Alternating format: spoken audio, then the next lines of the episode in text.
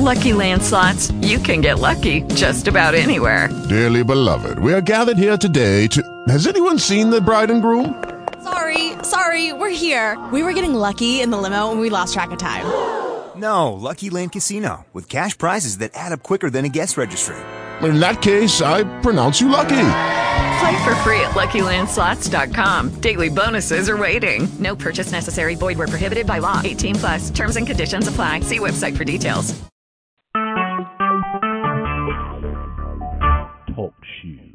Recorded live. Peace and blessings. All praises to the Most High Almighty.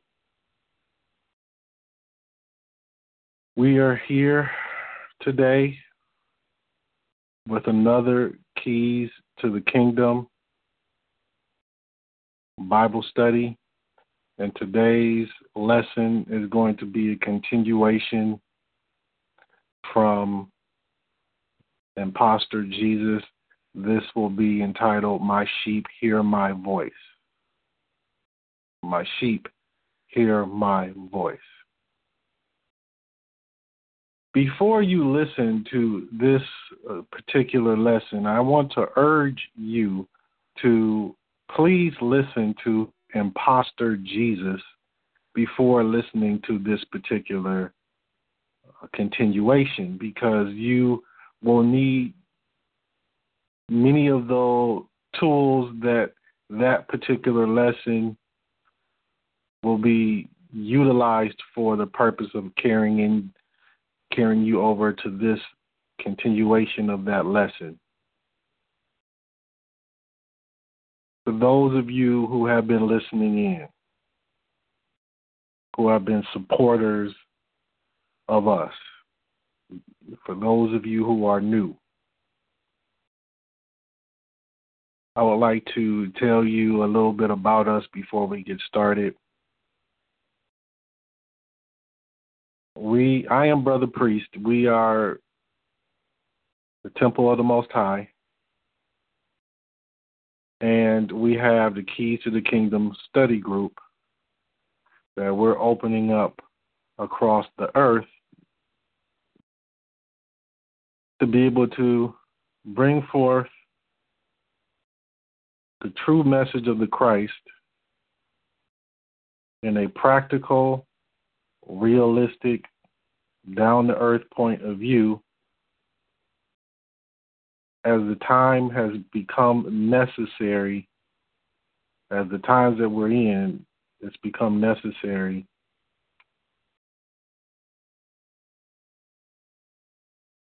to do as we are commissioned to do.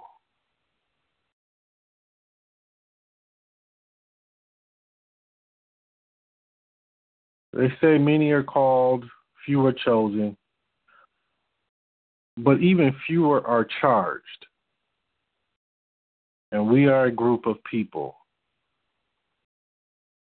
that are charged with the resurrection of this truth.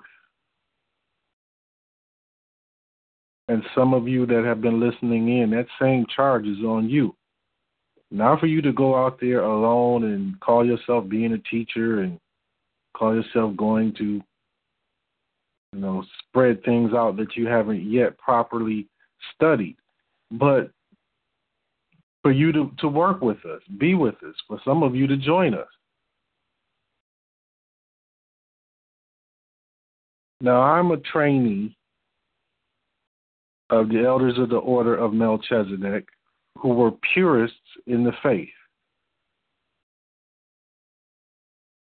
And they trained a lot of us, not just me, but I was very diligent to them.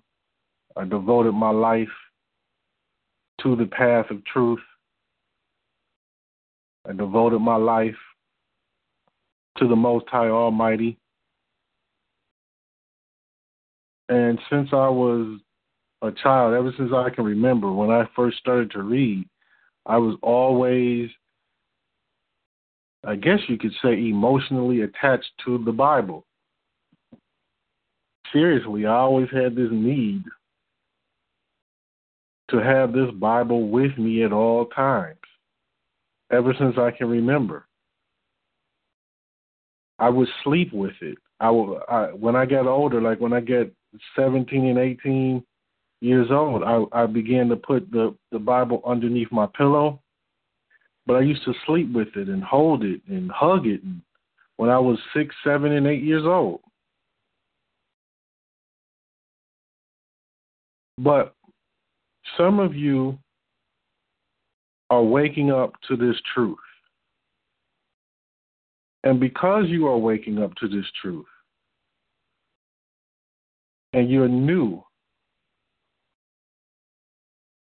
it's best that you be forewarned and be prepared for what you are going to face and the challenges that you are going to face because what is happening is the mind is being renewed. For those of you who are hearing this, who are hearing the message, your mind is being renewed.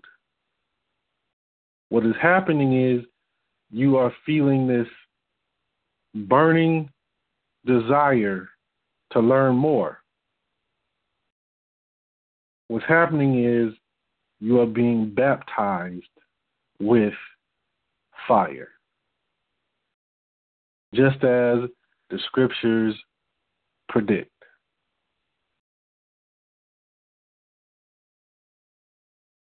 So, as always, I want to urge you to grab your King James Version of the Bible. That is the only version that we go by. It's either the King James 1611 version with the Apocrypha or the King James Version. Those are the ones that we utilize here. But as I put out this warning to you first, I want to warn you that there are Pharisees that are walking in this truth, or so called walking in this truth. And I don't mean any disrespect to them. I'm not calling them out by name or by church or temple or group or what have you. But just understand that there are Pharisees that are even in the truth that have gotten away from the principles of the faith.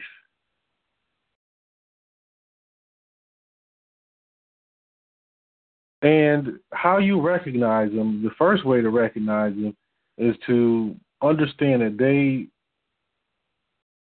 can be hateful and, and even bigoted and racist.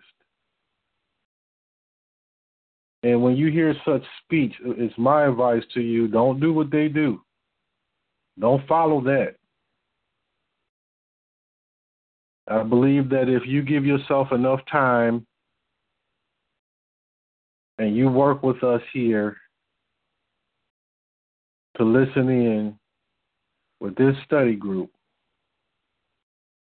I believe that you will get the foundation that you need, and you will therefore be able to see more clearly what you are dealing with as an adversaries uh, and opposers and, and naysayers. Because there are a lot of people that are naysayers out there that don't believe that the Bible is real. They believe that it's a, a book of fairy tales. And actually, in their defense, let me just say this: in, in, in those naysayers' defense, the way that the scriptures are being taught it will turn some people off because the way it's being taught is is in a fairy tale manner. The way that it's being taught, they're not actually teaching the scriptures. They're pulling things out of the scriptures and claiming that what they're teaching is what the scriptures represent. And 10 out of 10 times, it's just not true. And because those individuals don't know where else they can turn to learn, then they become disenchanted and then they, you know, become uh, like reprobates and proselytes and they turn against the scriptures and you know, they go a different route.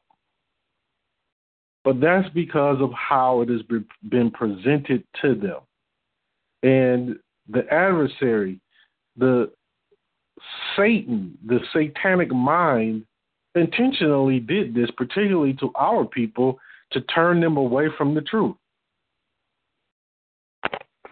So you got to keep that in mind when you're dealing with all these people. all these people who want to come against the scriptures and villainize the Bible. I understand why they do this. Again, um, those of you who are identifying yourself today as Christians, no matter what denomination you come from, I urge you to pay careful attention. I'm going to share a number of scriptures with you today. You can write them down. You can go back and read them for yourself. I'm going to share with you some history, some historical uh, times and dates that you can verify. So then you don't have to take my word for it. And really, what I'm sharing with you is not my word, it's really what I was taught and what I was taught and what was passed down to me to share with you. At some point or other, when you're really studying anything, you become the very thing that you have been studying. If you're studying how to be a drug dealer, eventually you become a drug dealer. Well, if you're studying how to be a servant of the Almighty, eventually you become a true servant of the Almighty. And that is what I have been for the majority of my life. And it does not make me anyone special. Uh, I'm just doing as I was commanded and charged to do. And I have joy in doing it.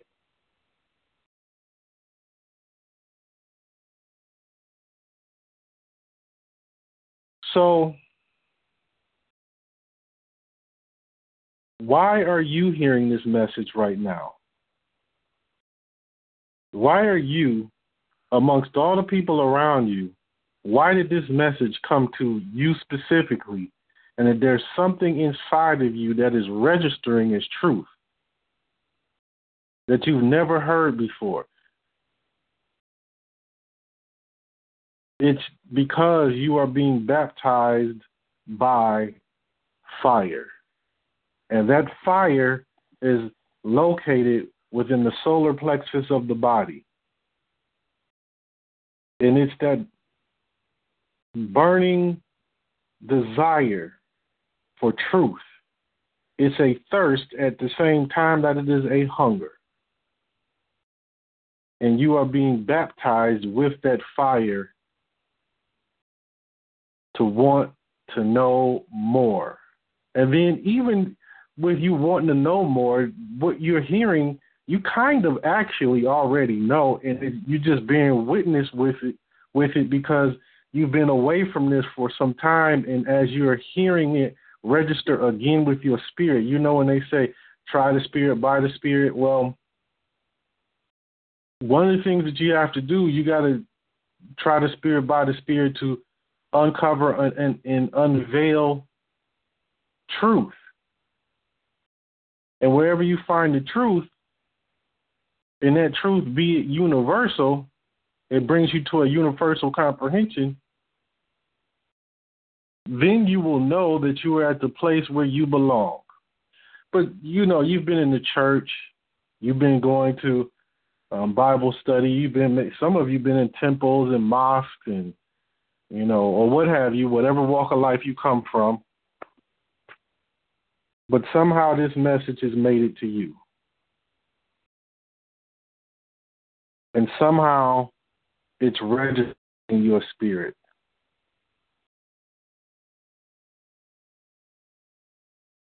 Well, I hope that what we will share with you will give you further confirmation that you really don't want to go out here and start listening to these racist, bigoted Pharisees, these um, idol god worshippers that are just going to continue to put your mind in the clouds to where you won't be able to comprehend. Thank you.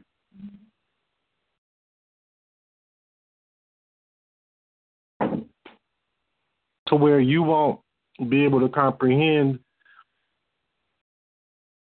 make heads or tails of these scriptures because, for the most part, a lot of these different walks of life and religions and various church denominations, they don't really go in depth with the scriptures.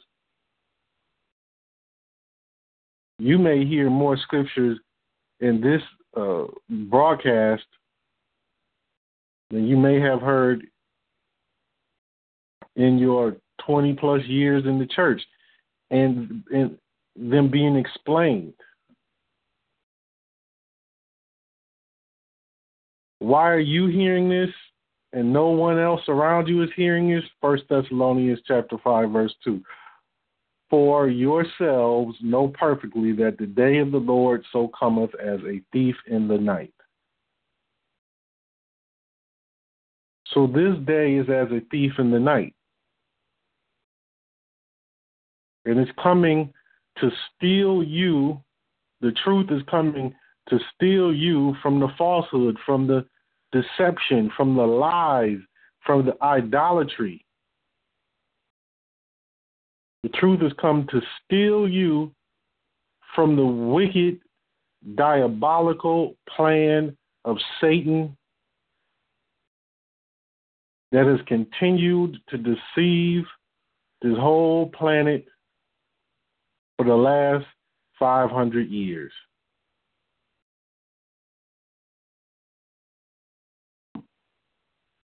So, let me give you a brief background as to what was going on in Jerusalem and the land of Israel and Judah some 2018 years ago, approximately 2,000 years ago. let me give you some brief background as to what was taking place that you need to comprehend in order to move forward. First, there were three sects S E C T S, sectors maybe, of the faith of the Almighty.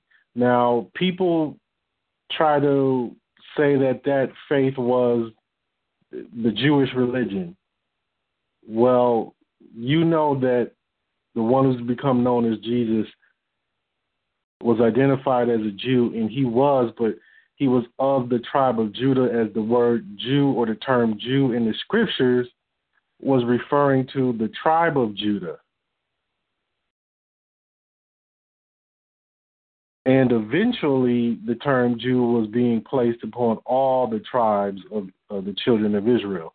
But, uh, but essentially, at its core, the term Jew really represents, it's short for Judah or Yehuda in the in the Hebrew dialect.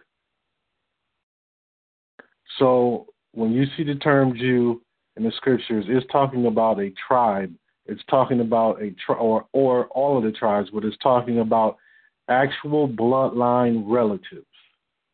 So when you hear where it's being expressed that the one who's become known as Jesus was a Jew, yes, he was. Now, the faith that he followed, the faith that he was a part of, you're being taught that it became known as Christianity. Well, there were three sectors or sects of this faith the Pharisees, the Sadducees, and the Essenes. Okay? E S E N E S. I think that's how you pronounce it, Essenes.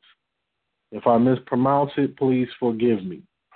But what you need to understand about this is that the Pharisees and the Sadducees were pretty much in opposition to the Essenes. Okay? The Pharisees were overly dogmatic, they were traditionalists, and they were so wrapped up in their own um, interpretations and uh, different things about the faith that they were opposed themselves to the Sadducees and the Essenes. Well, the Sadducees were more focused on the relationship of the laws in relationship to government and they even became so free with their thinking that they just started to make up all types of interpretations themselves. Whereas the Pharisees were more stuck in their thinking. They weren't as free thinking as broad thinking. The, the Sadducees were more broad thinking, but then they just started going in all these different directions with their interpretations of law. Now, the Essenes were different. The Essenes were purists. They were sticking to the pure principles of the faith, and they had a very solid comprehension of the culture and the way of life. So they were the more pristine and clean thinking of the groups. Now, when you want to understand Jesus, and as they refer to him as Jesus of Nazareth, what you got to understand about Nazareth, there was a part of Nazareth that was consecrated. Now, there's also a part of Nazareth that was like a, a ghetto. But there's a part of, of Nazareth that was consecrated, meaning it was set aside as a holy place. Now, within that holy place, that area, the people that were living there were all Essenes or Essenes, however you pronounce it. And all the people that were there were brought up as purists. So understand that there's no coincidence that the one who's become known as Jesus was living there and growing up there and was studying there from the cradle. So his parents were the same. And they made sure that they were going to bring up this child as an Essene so that he could fulfill his life's mission as he was the first born male child. But that's really, really critical to understand that that that area that he grew up in they were purists of the faith and they spent their whole life um, from the time of birth coming up in the faith in the pure culture. So this is why his hair was longer um, because there's certain vows that you would take as a Nazarene to prepare you for the priesthood. And that's a short version of it, but I just wanted you to understand that first. So again, the Pharisees were against the Sadducees and, and the Essenes. So when the one who's become known as Jesus, it, once he gets on the scene and he begins his mission, they all know that he's one of these Essenes. They all know that he's one of these purists. And they have been antagonistic for a while the, with the other groups outside of them. The Pharisees were always antagonistic, as you can imagine. Now, there's one, uh, the Apostle Paul. Now, what you have to understand is about Paul. Paul was a Pharisee at one time, and Paul worked with the Roman government at one time. So, all his life, they were antagonistic to those who were followers of the true faith. Now, these followers of the true faith, they became known as uh, legally known. Well, this is one of the terms I'm going to share with you. The followers of the way. Okay? The followers of the way. So, this whole idea about what the way is, it's the path to truth.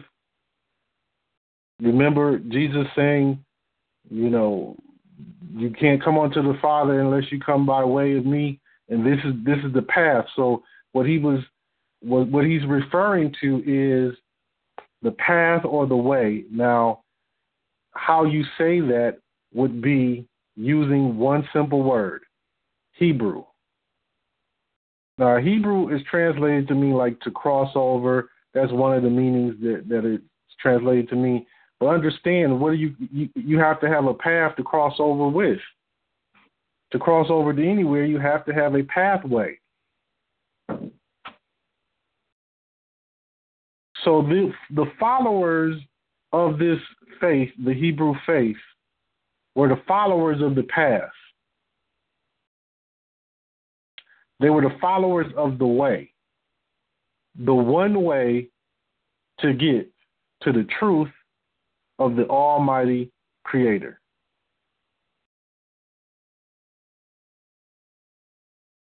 Now, the Pharisees were particularly antagonistic against the Essenes. So when they see him coming, and they know that he's one of them, and they know that he's a purist, they don't understand what he learned and what he grew up in and what he was studying. They don't fully understand it. So when he's talking to them, it's it's almost like he's talking Chinese because they don't fully get it. If you can imagine, they're supposed to be coming from the same faith, but it's just like if you have different denominations uh, of the Christian church today or the Christian religion that you can meet up with some people in the same religion as you, but then they talk a little different and you don't necessarily understand why they don't see things the way that you see them and how you were taught. Well, well, it's kind of like that that was going on. So they didn't understand him, but understand he was a purist. He was one of the purists. So he had a a full grasp of what this whole faith and this whole truth was about. He wasn't dogmatic with it. And because he wasn't dogmatic, they really couldn't understand him, and they would consider him to be uh, uh, cons- to charge him with heresy and to be a heretic because they were so dogmatic. Anything that was not sounding exactly like what they said it should sound like was considered to be heresy to them.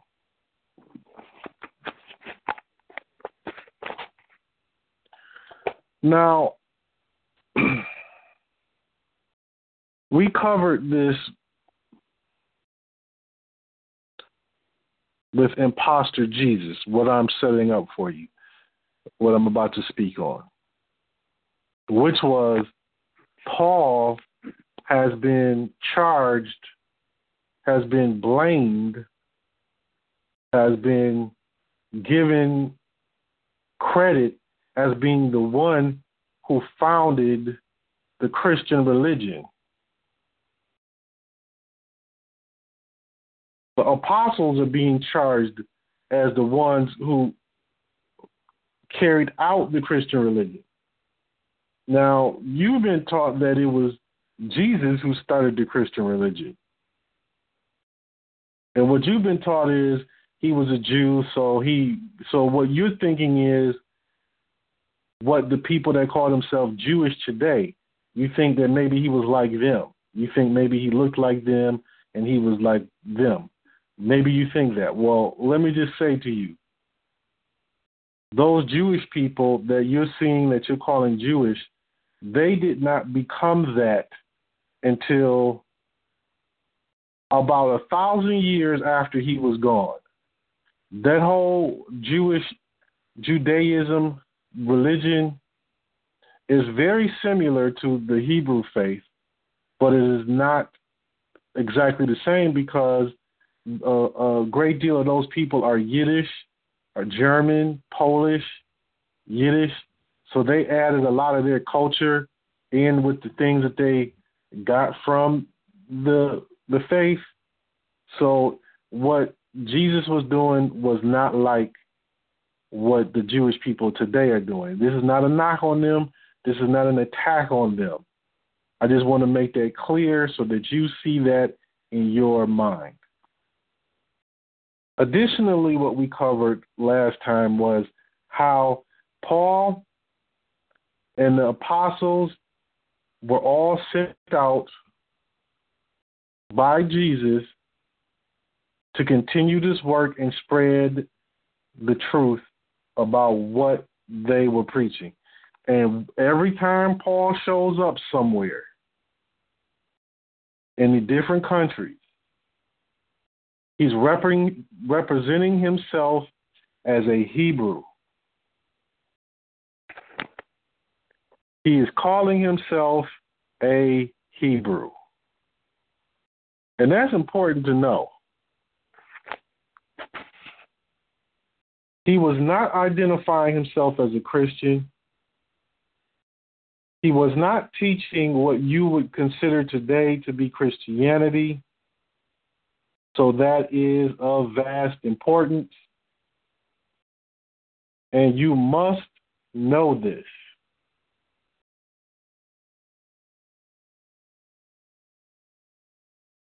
So as he,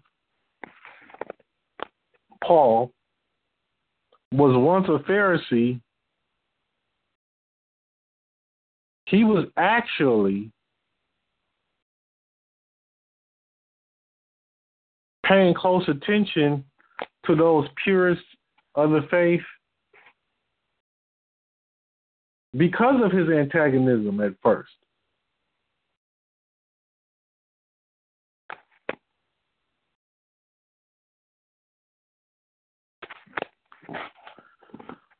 So what ends up happening is after Jesus is no longer on the scene, he survives the uh, the crucifixion.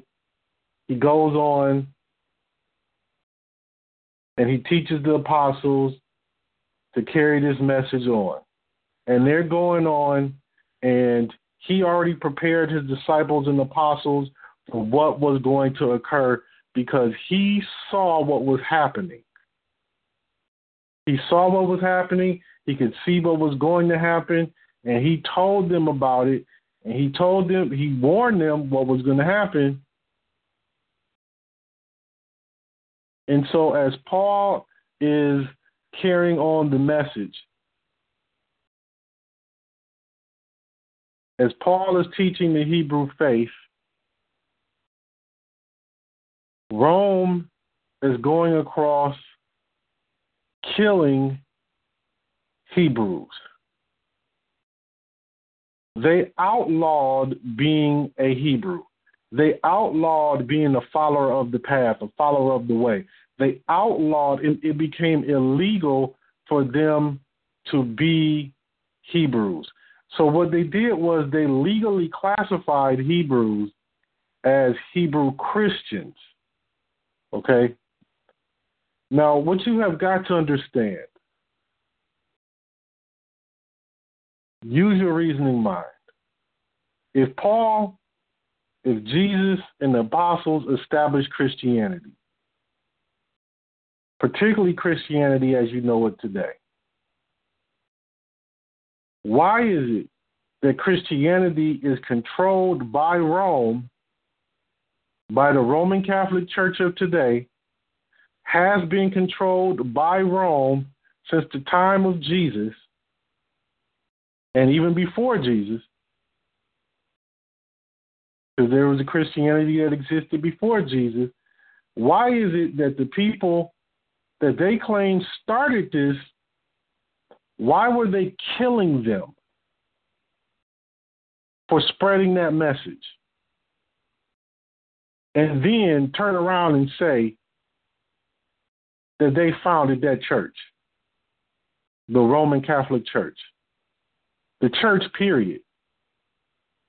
Because all churches come from the original Roman church. I hope to give you some information about how the church is split today. So please pay very careful attention.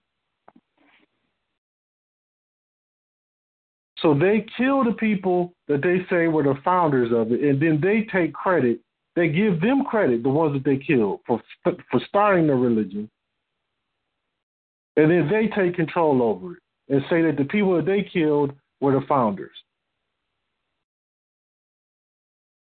When we go in the scriptures and show you last week that Paul was preaching the Hebrew faith, he was not preaching Christianity as you know of it as today and even yesterday. He was not Jesus was not preaching Christianity. The apostles were not preaching Christianity. That's important to know. Now, if you've never heard this, like I said, if you are tuning in and you haven't heard the, the predecessor to this uh, this lesson, this may hurt you to hear this, but you really need to go and listen to Imposter Jesus because the whole thing was is that there was a Jesus imposter.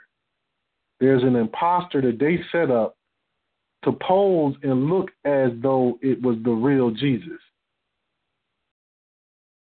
And you need that tool to be able to comprehend where we are today and how I'm going to go into this history and scripture and show you more of what happened. So the Romans were killing all of the Hebrews. It was illegal for you to be a Hebrew to to to keep that way of life. To it was illegal for you to teach it, and therefore, Peter and Paul, in particular, as really the spearhead of spreading the Hebrew faith, they were sought after by the Romans. Now, during that time, the Caesar that was in power during the life of Jesus, or Yeshua in the Hebrew dialect, was Tiberius Caesar Augustus. So Tiberius was the Caesar that was in power, and he reigned from 14 AD to 37 AD.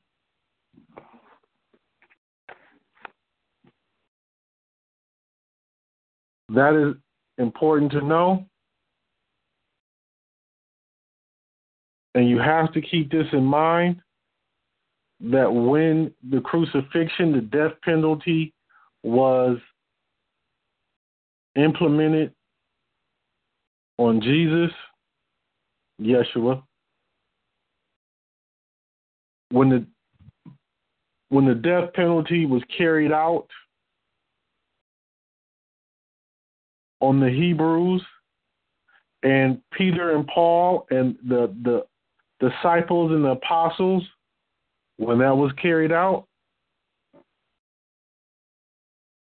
Tiberius was the one who was the Caesar who was in control and then after he dies it gets a little cloudy as to who was was ruling at that time, but it's important to know that Tiberius was not a bloodline uh, Caesar.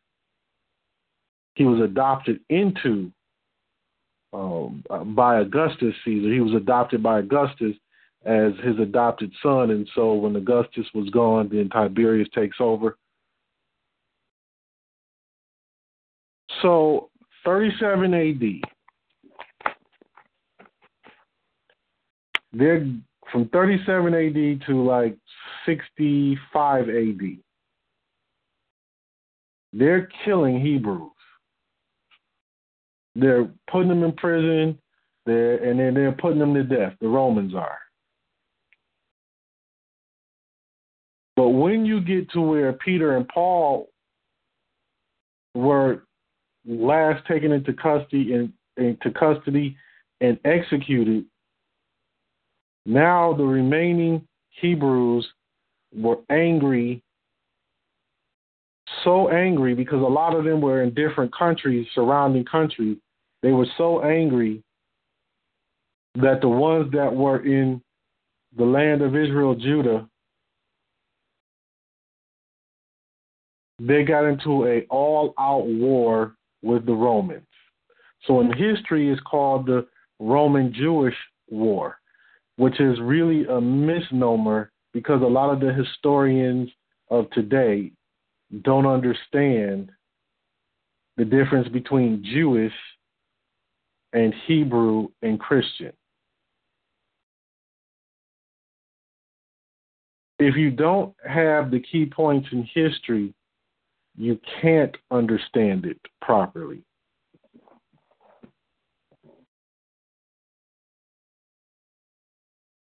So let me take you to the words of Yeshua and show you where his mind was at and what he knew was to come. So we're going to go to Matthew chapter 24. Now, this particular chapter is really critical to comprehend that he's speaking about what happened, what was going on presently, and what was going to happen in the future. So this is part um, trying to get the people that he was around to understand what was going on right then and what was going to be happening in the immediate future, just like the future of what he was about to face. And then what will be happening for some time after that. So, as we read this Matthew chapter 24,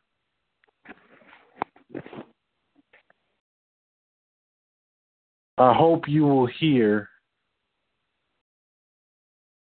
exactly what was on his mind, but you have to keep in mind he's talking about current events, he's talking about the near future that was about to happen, and he's talking about the future that was going to be happening long after he was gone.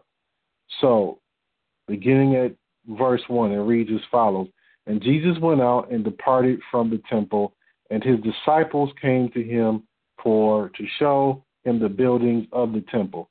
Hold that. Let me just say this. He had 70 disciples and two alternates.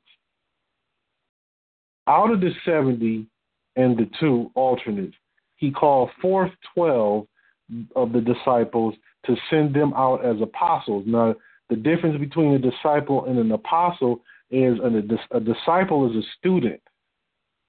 Uh, an apostle is one who's graduated and been given the charge and the authority to go preach the message. Because they fully comprehend it, they get it. You follow me? Okay. Reads on as follows.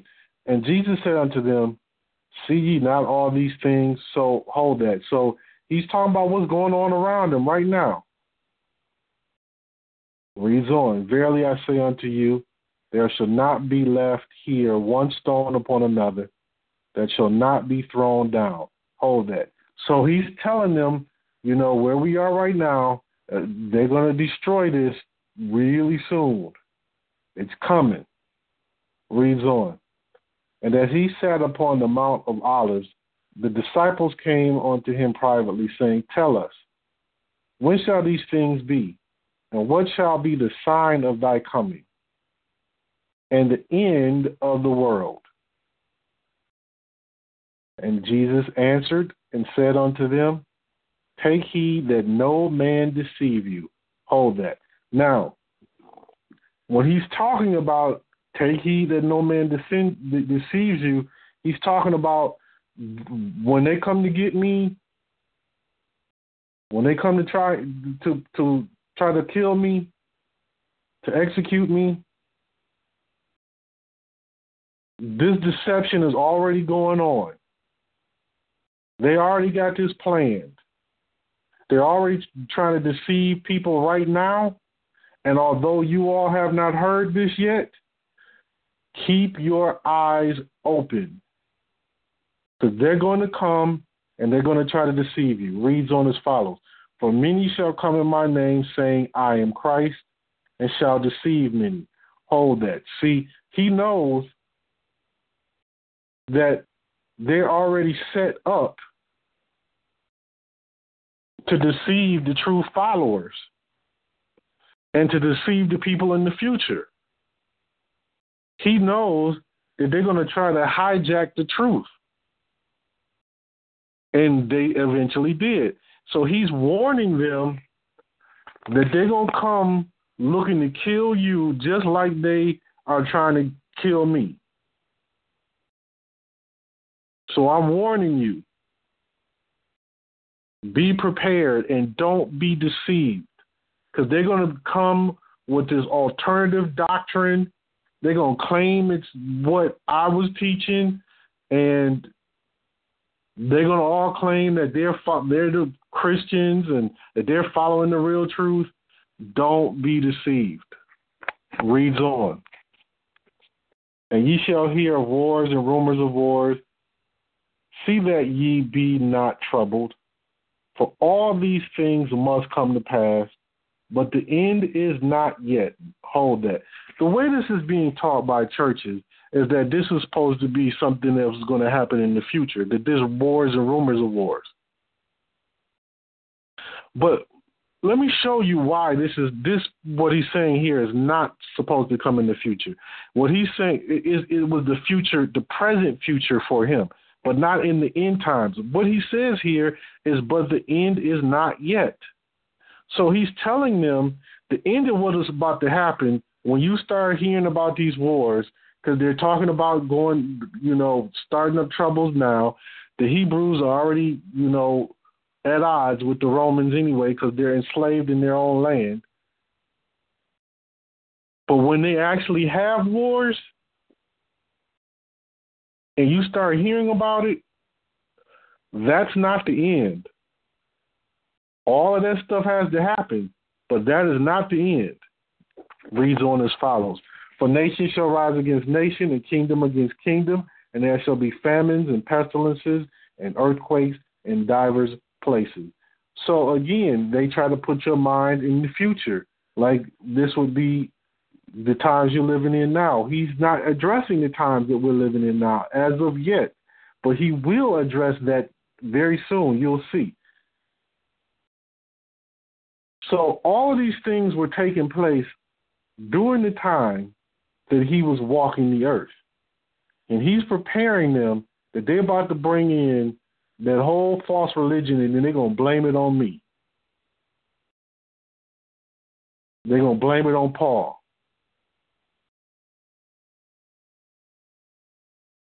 Reads on. And these are the beginning of sorrows.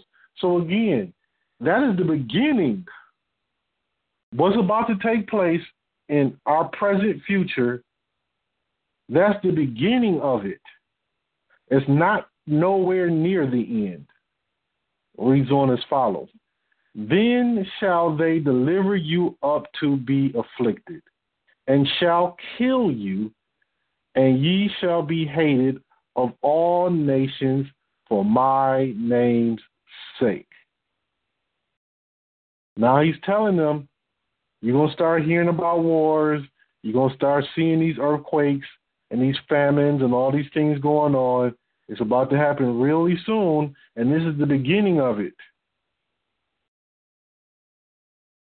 And as soon as these things start to happen, they're going to come and start snatching up these Hebrews and they're going to start killing them for my name's sake, meaning they're going to start killing you for following this truth. And then they're going to switch. They're going to do a sleight of hand with this faith. He already sees this coming.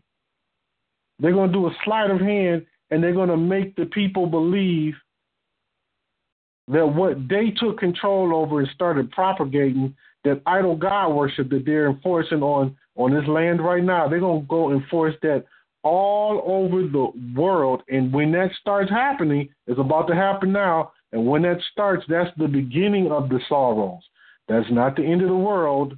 That's the beginning of it. That's important to remember. Reads on as follows.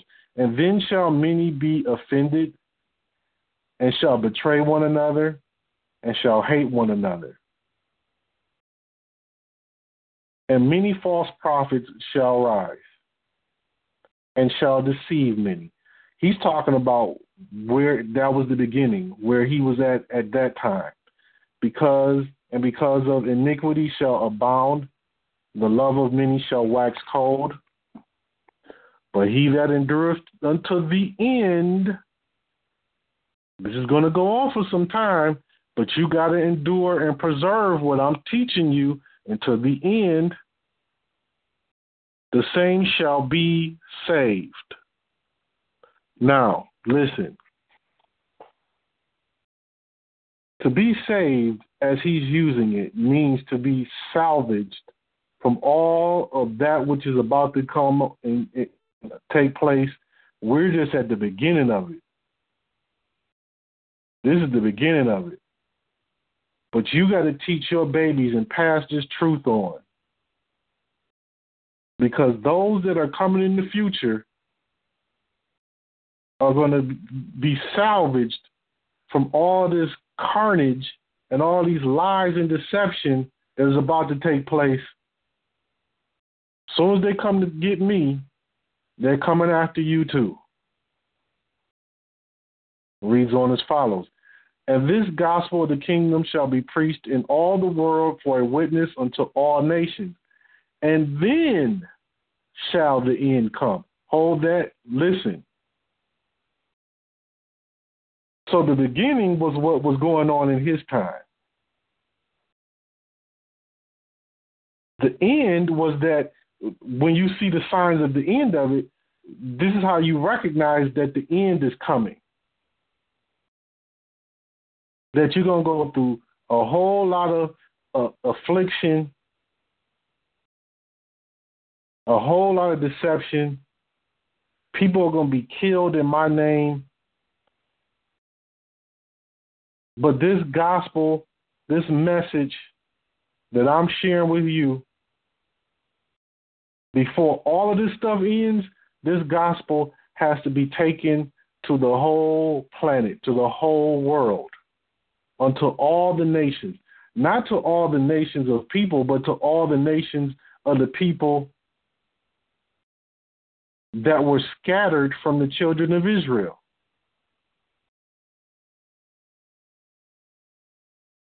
I'll leave that there. We'll come back to that later. And when ye therefore shall see the abomination of desolation spoken of by Daniel the prophet stand in the holy place, whatso readeth, let him understand. Then let them which be in Judea flee into the mountains. Hold that. Judea was alive during the time he was walking the earth. So what he's telling them is these Romans are going to start conjuring up this idol god worship even more. They're going to come seize me, and then they're going to blame it on me. They're going to try to switch us. They're going to give you an impostor. They're, they're going to give you a false idol God. And those of you that are amongst me right now, when they come and start killing these Hebrews, you who are right here in Judea, you go flee in the mountains. Now, listen to how he tells them what's going to happen right then. Verse 17 Let him which is on the housetop not come down and take anything out of his house. Neither let him which is in the field return back to take his clothes. Hold that. So basically, look, when you start seeing this come and they're coming to kill all of you, just drop everything and flee. Get out of here. Reads on as follows And woe unto them that are with child, and let them give suck in those days, and them that give suck in those days. But pray that ye your and pray ye that your flight is not in the winter, neither on the Sabbath day, For then shall be a then shall be great tribulation. Hold that. When is this great tribulation going to happen? When these Romans start coming after them after Yeshua is gone, and they're going to start coming after the rest of you Hebrews to kill you. That's when this thing is going to begin. That is the beginning of the sorrows, and that is be- the beginning of this great tribulation. It reads on as follows well, reads as follows For then shall be great tribulation, such as what such as was not since the beginning of the world to this time, no, nor ever shall be. And except those days should be shortened, there should be no flesh saved. But for the elect's sake, those days shall be shortened. Listen, I know that the church is teaching you that this tribulation that he's talking about here was coming in the so called end times. As I'm explaining it to you, hopefully you can see that this tribulation he's talking about is not the end time tribulation. That's not the end time tribulation. That's the beginning of sorrows. And unless those days be cut short for the elect's sake, is what he's talking about. Now, when did this occur? Now, he is gone from the scene around 33 AD. Tiberius Caesar Augustus is still in rule. So he was part of the sanctioning body that actually gave the authority for the governors of Judah and Israel and Jerusalem and all of that to carry out the death penalty on him. So he knew, Tiberius knew, and in all actuality, he probably wanted it to happen, but he knew what was going on and he didn't do anything to stop it. That's just like if Donald Trump today um, was speaking for one of your governors, whatever state you're in, whoever your state governor is, and the governor, even today, is given the authority. Like I'm in Texas right now. So in Texas, the death penalty is alive. So the governor of Texas will be given the authority to carry out the death penalty. And if the, and if Donald Trump was talking about it nationally, he would know about it. You he you you can rest assured that the president would know what every um, death penalty was to be carried out in the country because there's not like this is happening every single day where they're putting somebody to an actual death penalty um, on a crucifixion. So he would know, okay, now, accept and accept those days should be shortened. There should no flesh be saved. Hold that. Now he's talking to Hebrews. He's saying they're going to come after you for my name's sake. You go flee into these mountains, flee from this city and go into these mountains and, and get out of here. Save as many of you as you can. but for the elect's sake, those days shall be shortened. So he's telling you what's about to take place right in the near future. He's not talking about thousands of years from now. He's talking about right in his near future. That those days, the beginning of the sorrows, were to be shortened. Now, when did that happen? Beginning in 65 to 66 AD, the Roman Jewish War. They had been killing Hebrews from 33 AD all the way up through 65, 66 AD when um, Paul is out there, Peter and Paul are out there from that time. They're in all of the apostles, they're preaching this truth, they're preaching the Hebrew faith. And they know that people are being put to death for it. They know that the faith has been outlawed by Rome.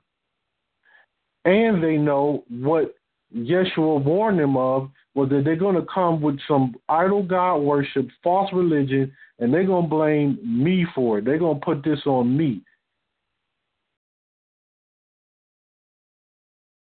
He sees that this is what's going on right there. And so these days that were shortened was from 30, excuse me, was from 66 AD to 70 AD, the Roman Jewish War. It was a short war, a four year war. And they've already been warned about it. Reads on as follows If then if any man shall say unto you, Lo, here is Christ, or there, believe it not. You see that? He's talking to them right then. He knows that this is coming. Reads on. For there shall arise false Christs and false prophets, and shall show great signs and wonders, insomuch that if it were possible, they shall deceive the very elect. They were deceiving a whole lot of people with this conversion, this trickery, this this switch, this sleight of hand trick that they did with the Hebrew faith and Christianity. Reads on as follows Behold, I have told you before. You hear that? So he's told you already what's about to happen in that immediate time, the beginning of sorrows. But he's also telling you that when that begins, you go flee those days are going to be cut short, but you go flee. As many of you get out of here and, and run from these Romans as possible. Now, I've already warned you about what's about to happen. Now he's going to go into further explaining what's going to happen. Reads on. Wherefore, if they shall say unto you, Behold, he is in the desert, go not forth. Now, what he's talking about, they're going to be coming preaching that I'm that that um that they're preaching in my name. The Romans are going to come saying that they're claiming they're preaching in my name. They're preaching Christ, that they were friends of Christ and all these different things. They're going to come preaching this to you, and wherever they tell you to go, do not follow. Don't listen to it. Don't believe it. Reads again, wherefore, if they shall say unto you, Behold, he is in the desert, Go now forth, behold, he is in the secret chambers.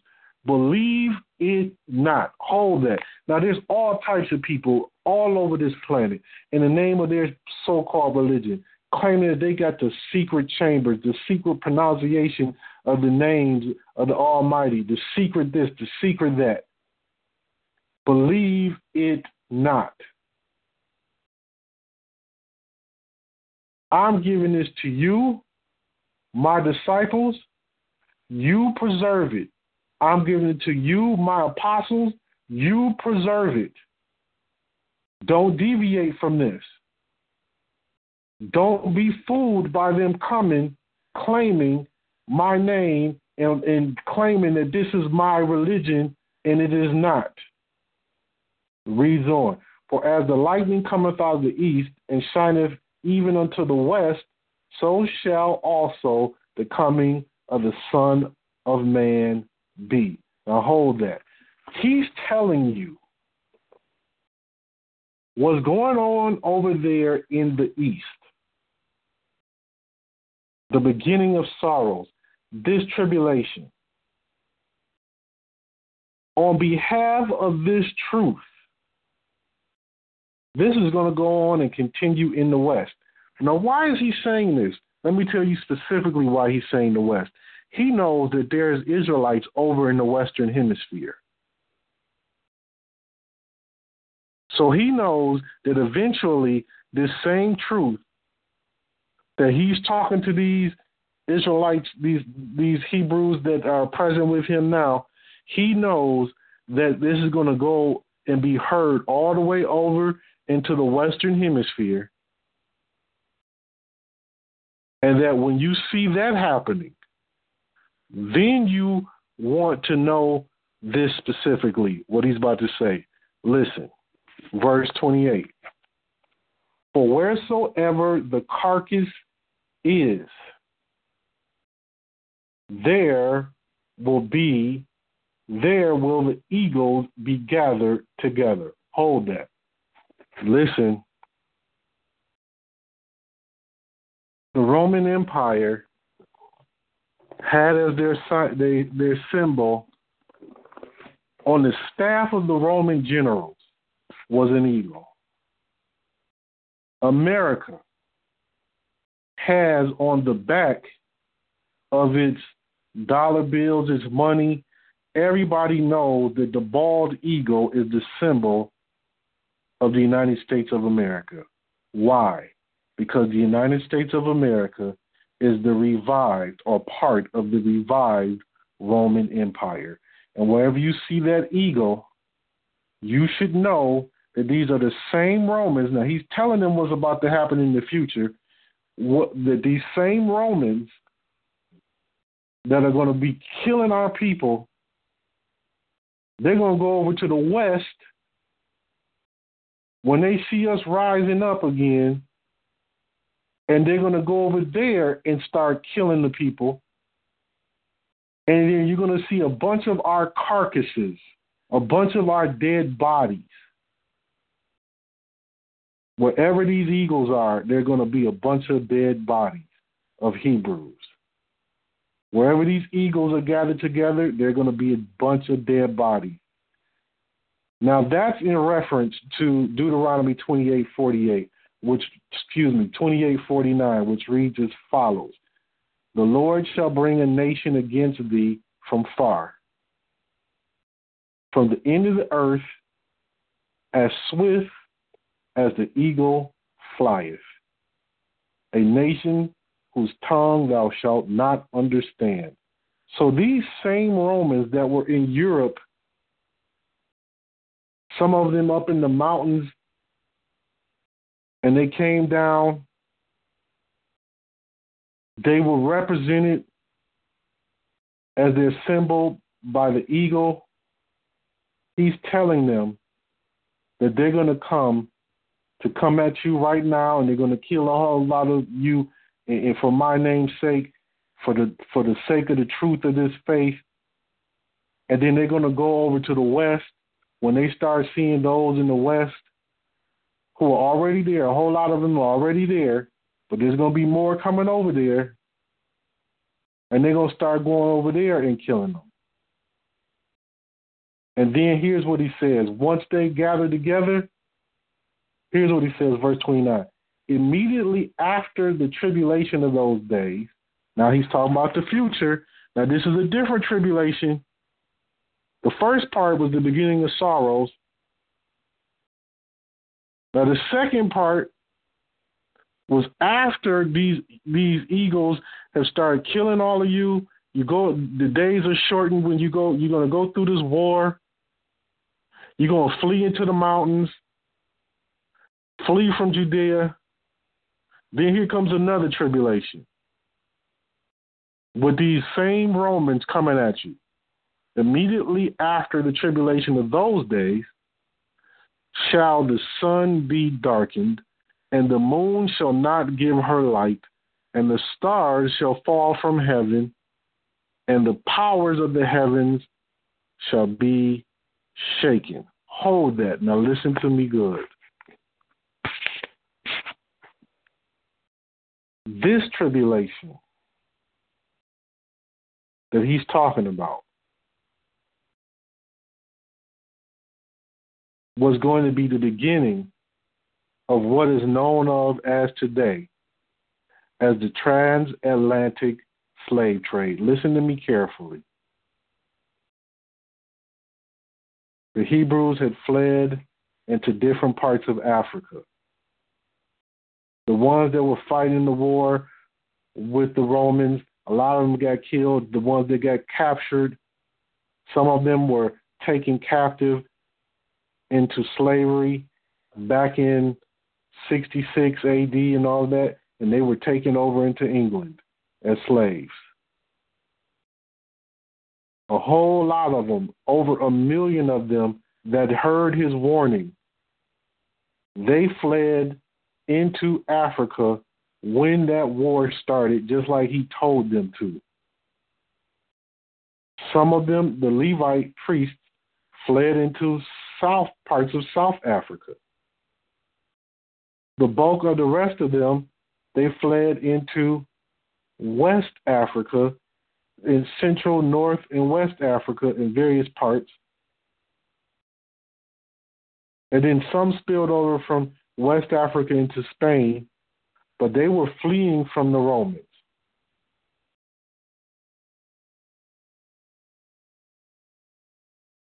Fourteen ninety two AD. Listen to me carefully.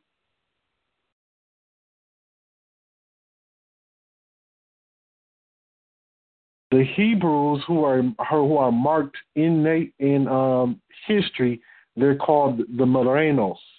M A R A N O S. They're also called Moorish Jews of Spain.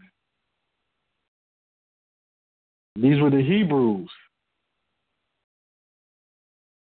They were dark complected, woolly hair, meaning hair like sheep's wool, like the, the North American Negro has what they call nappy hair. That's woolly hair, tight curled, has weight to it. It has significant weight. Hair like sheep's wool. These were the Hebrews that fled into Africa to hide from the Romans. And for them to be able to hide from the Romans, they had to look like Africans and because Africans and Hebrews had dark skin and woolly hair, it would be very difficult for them to find us in Africa amongst the Africans. So they were there, and there was continued wars going on between the Israelites, the Hebrews, and the and the, the Romans. And everywhere they would find us, they would continue this on and on and on wars. Little wars, tiny wars. And then they found that we were that a lot of us were in Spain. And they found that the tribe of Judah, a lot of the priests of the tribe of Judah a lot of the prophets of the tribe of Judah were in Spain. A lot of the wise men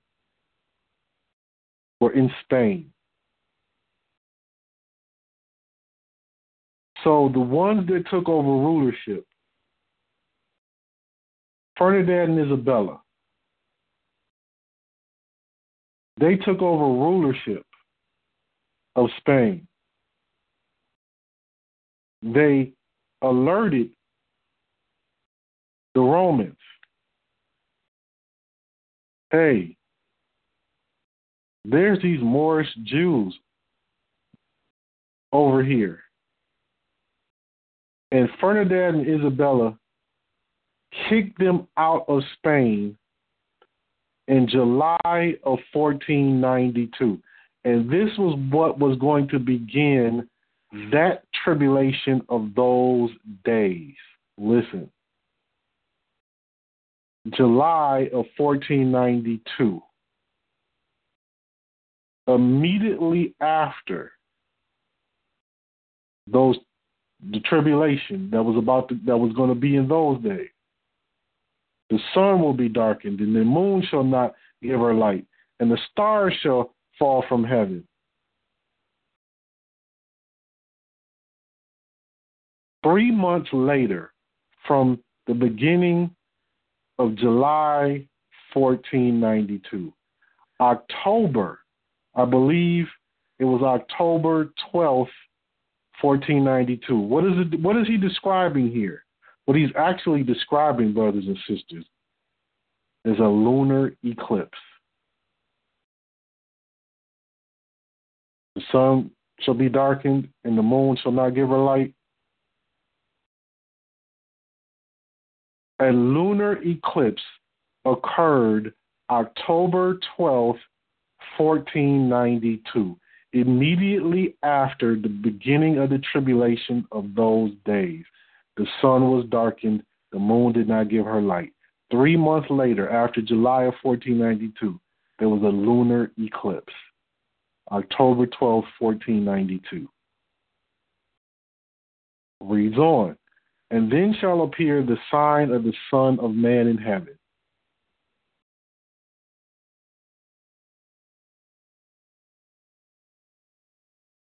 And then shall the tribes of the earth mourn. So when this lunar eclipse was happening, this is the sign of the Son of Man in heaven.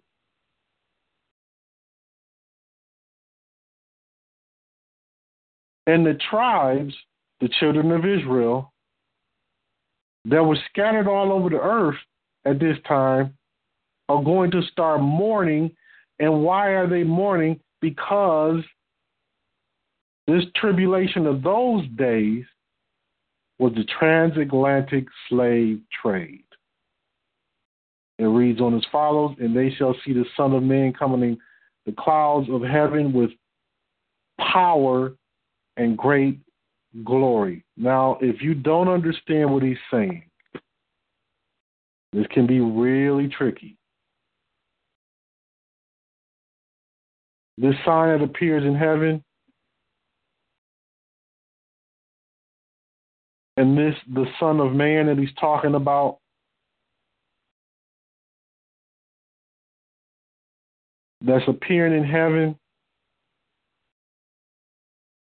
Are things that are happening in the clouds, such as solar and lunar eclipses, that show great power. Now, while you're seeing this great power occur, these tribes are going to be in mourning. Now, during that time, that transatlantic slave trade was going to begin the 400 years that was prophesied to Abraham the Noah surety, Genesis 15 and 13. That thy seed will be a stranger in a strange land, and shall be afflicted for 400 years. And it reads on as follows, verse 31.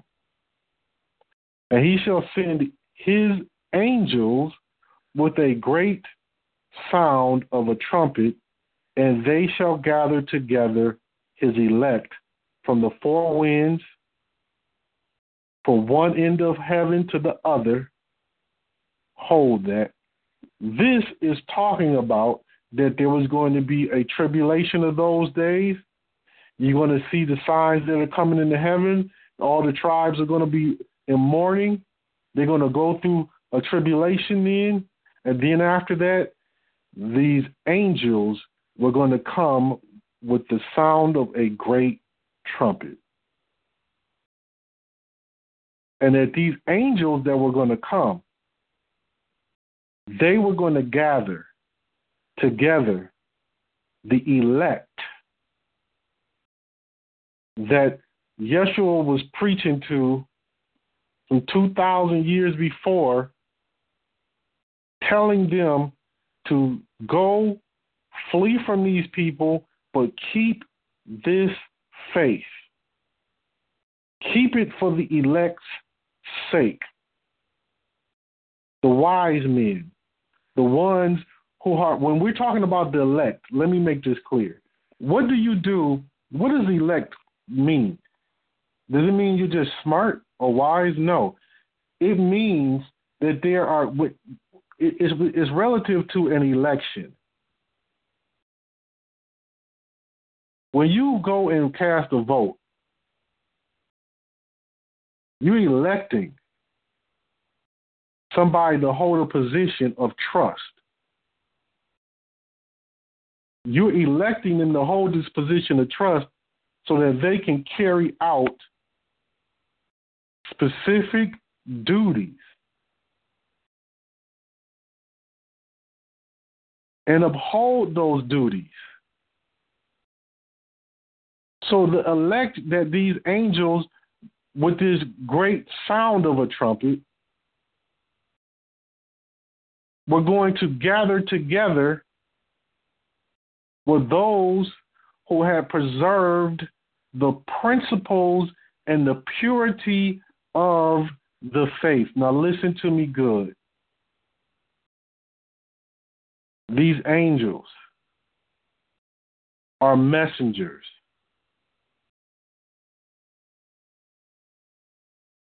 And the sound of a trumpet was going to be the sound of this truth that was going to be blasting through and speaking to the spirit and to the mind, body, and soul of the elect who were scattered throughout the earth after those days of tribulation, the tribulation of those days, after the signs of this lunar eclipse and all these things going on in the heavens above, after the transatlantic slave trade and the affliction of these 400 years, then these angels, these messengers, were going to come and sound this truth. And the elect are going to hear it. Those who have the pure hearts, the clean hearts, who will preserve the principles, doesn't matter where they are, it, it doesn't matter if you're in the church. You're hearing this, and what it's doing to you is restoring your memory, and you're hearing this great sound of truth, and you're being baptized with fire as you want to recover your memory of what took place, as you hear the sound of his voice. Because you are the lost sheep that hear his voice. You are the elect that are baptized with fire. And you are the ones that we are here as messengers from the Almighty to sound this truth, to gather you together once again.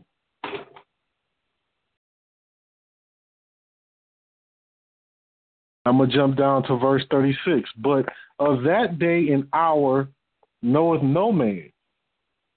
No, not the angels of heaven, but my Father only. But as the days of Noah were, so also the coming of the Son of Man be. Now hold that because you have to know that when he's referring to the Son of Man, that this is is a code saying. It's like it's encoded. You want to understand it because what the Romans are going to teach you that is, that is talking about himself. The term Son of Man in the days that when he walked the earth was a term to just basically reference you reference a, a common group of people I'm going to give you the introductory understanding. It was almost like saying a normal human being, the Son of Man. He wasn't referring to himself as the Son of Man. He was referring to himself as a Son of Man. Listen. He's trying to play down, he's not trying to deify himself. He's just saying, look, I'm just an average everyday individual, which we know he wasn't, but it's like saying that. But it's in reference to the children of Israel.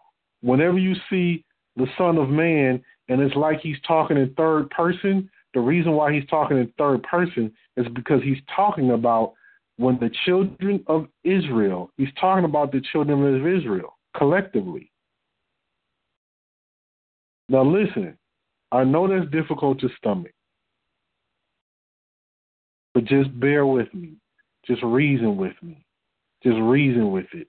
You will see that he's always talking about the, the Son of Man in third person.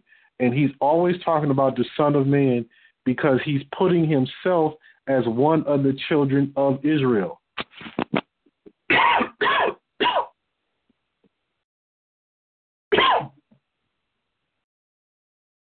He's referring to himself as one of the children of Israel. Whereas in the days that were before the flood, they were eating and drinking, marrying and giving in marriage until the day of Noah entered into the ark and knew not until the flood came and took them all away, so shall also the coming of the Son of Man be. Now, what he's talking about is the resurrection of the Son of Man, the children of Israel, which precedes the second coming of the Christ. Listen, the coming of the Son of Man, the children of Israel returning to who they are, proceeds the second coming of the Christ. That time is as today, where these people are fornicating their brains out They've lost all their values. They're wife swapping. It's just like the time that was here before Noah and the flood of Noah. And what he's telling you is when you start seeing them do these things, you don't know the exact time that things are going to happen, but you know the signs of the times. And these are the signs of the times that you're going towards the end of this world. That's when you will know that the end is coming. And I'm saying to you, hopefully you can see that the Son of Man, the children of Israel, collectively, are the body of the Christ. Just as the temple, or what they would say in church, they would call it the church. The temple is the kingdom representing the kingdom. Just hold that. I'll come back to that at another time. Reads on as follows, verse 40. Then shall be then shall two be in the field, the one shall be taken and the other left. Hold that. That is the time we are in today the resurrection of the coming of the Son of Man, the children of Israel. That was going to be after the tribulation of those days, the transatlantic slave trade, the signs in the heavens. It was going to be after that. And then these angels with this truth that have preserved the purity of the faith, the purity of the true message. They were going to start sounding out a loud truth like it's a trumpet. And it will be so loud that you'd be able to hear it if you're the elect, but if you'll not be able to hear it, if you will not be able to hear it if you're not the elect. It's not for them that are not the elect to hear. It is for you. And you'll be standing in the field, you'll be standing in the church, you'll be standing in the mosque or the temple or wherever you are in whatever walk of life you're at. You might be in the military, you might be in the pulpit. And you're going to hear this truth coming. You're going to hear that trumpet blowing from these messengers. And you're going to be standing next to people, and you're going to hear it and be taken away. And the other one that's standing next to you is going to be left right where they're standing. They're not going to hear the call. They're not going to be interested. At least maybe not at that time when you hear it. Reads on as follows Two women shall be grinding at the mill, the one shall be taken, and the other left. Watch therefore, for ye know not what hour your Lord doth come. What does that mean? That means when you hear this sound of truth,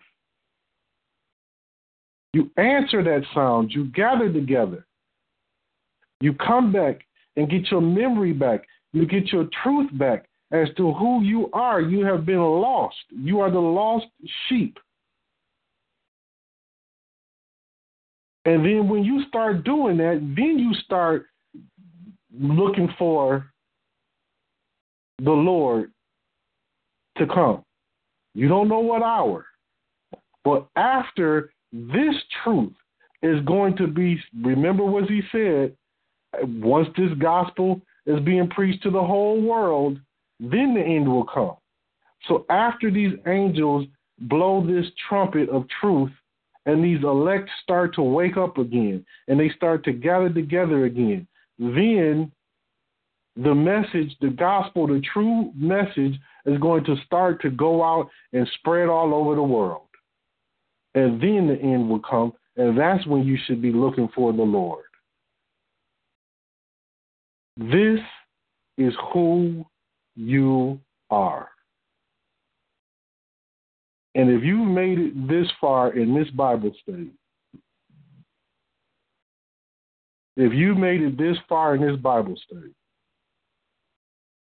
and you feel that baptism of fire, and you feel that truth resonating with your spirit, with your very soul, you know that this is the day that the Son of Man is coming forth to prepare the way. The children of Israel are being resurrected. The elect are being resurrected to come spread this true message all over the world. You are the true apostles to carry on that which was started over 2,000 years ago, that which was foreseen by Yeshua to be preached, to be preserved by a group of people. And it reads on as follows But know this, that if the good man of the house had known in what watch the thief would come, he would have watched and would not have suffered his house to be broken up. Therefore, be ye also ready, for such an hour as ye think not the Son of Man cometh. So when is a faithful and wise servant? So then is a faithful and wise servant, whom his Lord have made ruler over his household, to give them meat in due season. Listen. Some of this may be very difficult for you to grasp.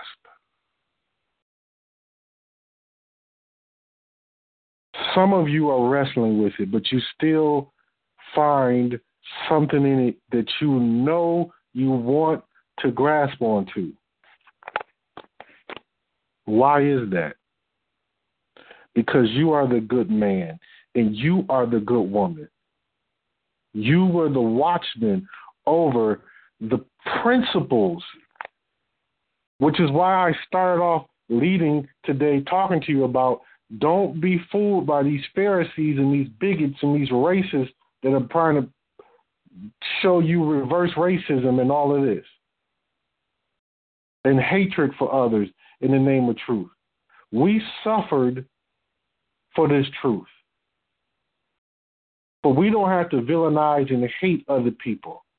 We are not to be racist or bigots towards any people. Just because we are the true children of Israel does not mean that we have to hate other people. Does not give us the right to be racist or bigots. That is not what this is about. But the precedence that was set forth some 2,000 years ago, that we were warned, that we were told what was going to come, and we were told the specific events that we should be looking out for. And we were told to preserve this thing. Well, I'm telling you that my teachers, the elders of the order of Melchizedek, were purists, and that they were some of those very souls that preserved this and brought this to this country, even surpassing all the transatlantic slave trade, all the death, doom, and destruction that we suffered through the tribulation of those days. Even with all these different religions, through Malcolm X and Martin Luther King, the Black Panthers, and all of these different walks of life, Marcus Garvey, great men, great people. We love and respect them. But this truth had to be preserved. And they delivered it to a group of us who would be those messengers to sound this trumpet of truth, to call forth and gather once again the elect, those of you who were charged with a duty, and you were sitting in your churches, and you were going to church every week, going to church three and four times a week, or going to your mosque or your temple, wherever you were from, and you were actually waiting on that trumpet. You knew that this truth was coming, and you didn't even know what how you knew it. When you heard this, you didn't even know how you knew it was coming because it wasn't being taught in your church. You just knew that something was missing and that you were waiting on it to happen.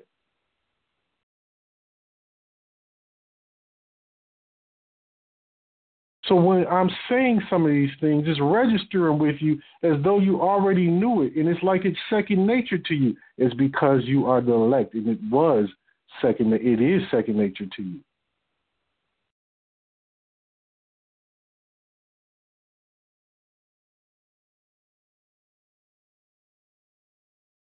So what do you do if you're in the church right now? Does that mean you should just quit your church and No, I'm not saying that. But if you hear this sound and you don't have a church home, or you hear this sound and you want to work and help spread this truth, you need some keys, you need some tools, and you need to reconnect with your true self and to study to show thyself approved, so that you can come and be a laborer for the Almighty and to be a laborer for Yeshua and to spread the truth as we were told to do and as it was prophesied would happen to the whole world. And this truth is the voice of the Christ, This truth is the voice of the Almighty. This truth are for those who are the lost sheep. This truth are for those lost sheep who hear this truth, who hear his voice.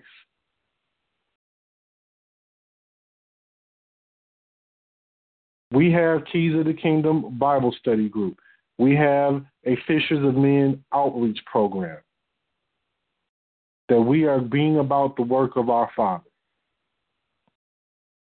Prison ministry.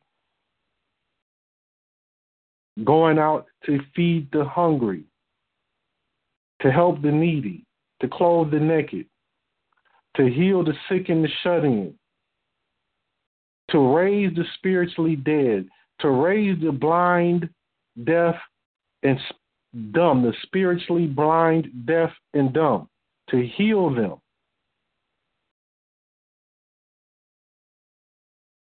And if you hear this message, and if you don't have a church home, and if you do have a church home, and you want to come study with the keys to the kingdom, and you want to come study and work with us in our Fishers of Men program to go spread this good news through the whole planet. Find someone who knows someone that can point you to us to come on board and be a laborer for the Almighty. John chapter 10, beginning at verse 15 through 17 from verse 15 through 17. As the Father knoweth me, even so I know the Father, and I lay down my life for the sheep. And other sheep I have, which are not of this fold, them also I must bring, and they shall hear my voice. And there shall be one fold and one shepherd, not a thousand different denominations, not a thousand different separate churches with different ideologies, philosophies, not a thousand different religions. One fold. Therefore doth my Father love me, because I lay down my life that I might take it again. Jump down to verse 26. But ye believe not, because ye are not of my sheep, as I said unto you.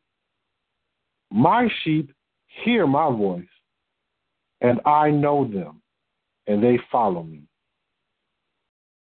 And I give unto them eternal life, and they shall never perish neither shall any man pluck them out of my hand. And through all the trials and tribulations that we've gone through, through the continued murders of our people in America, have you ever asked yourself why is it that these so called black people are being targeted by police? They're being murdered It's because they don't know who they are anymore. They're the lost sheep. They're being persecuted. They're in a time of tribulation. And if they bring their life back to the truth, no man shall pluck them out of the hand of the Christ. Thank you for listening.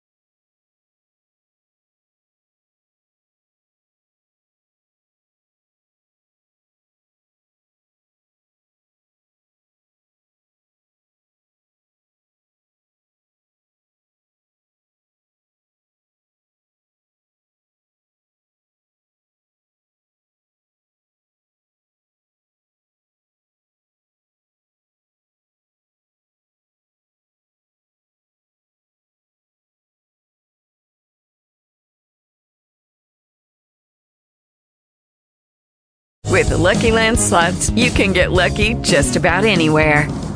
This is your captain speaking. Uh, we've got clear runway and the weather's fine, but we're just going to circle up here a while and uh, get lucky. No, no, nothing like that. It's just these cash prizes add up quick. So I suggest you sit back, keep your tray table upright, and start getting lucky. Play for free at LuckyLandSlots.com. Are you feeling lucky? No purchase necessary. Void where prohibited by law. 18 plus terms and conditions apply. See website for details.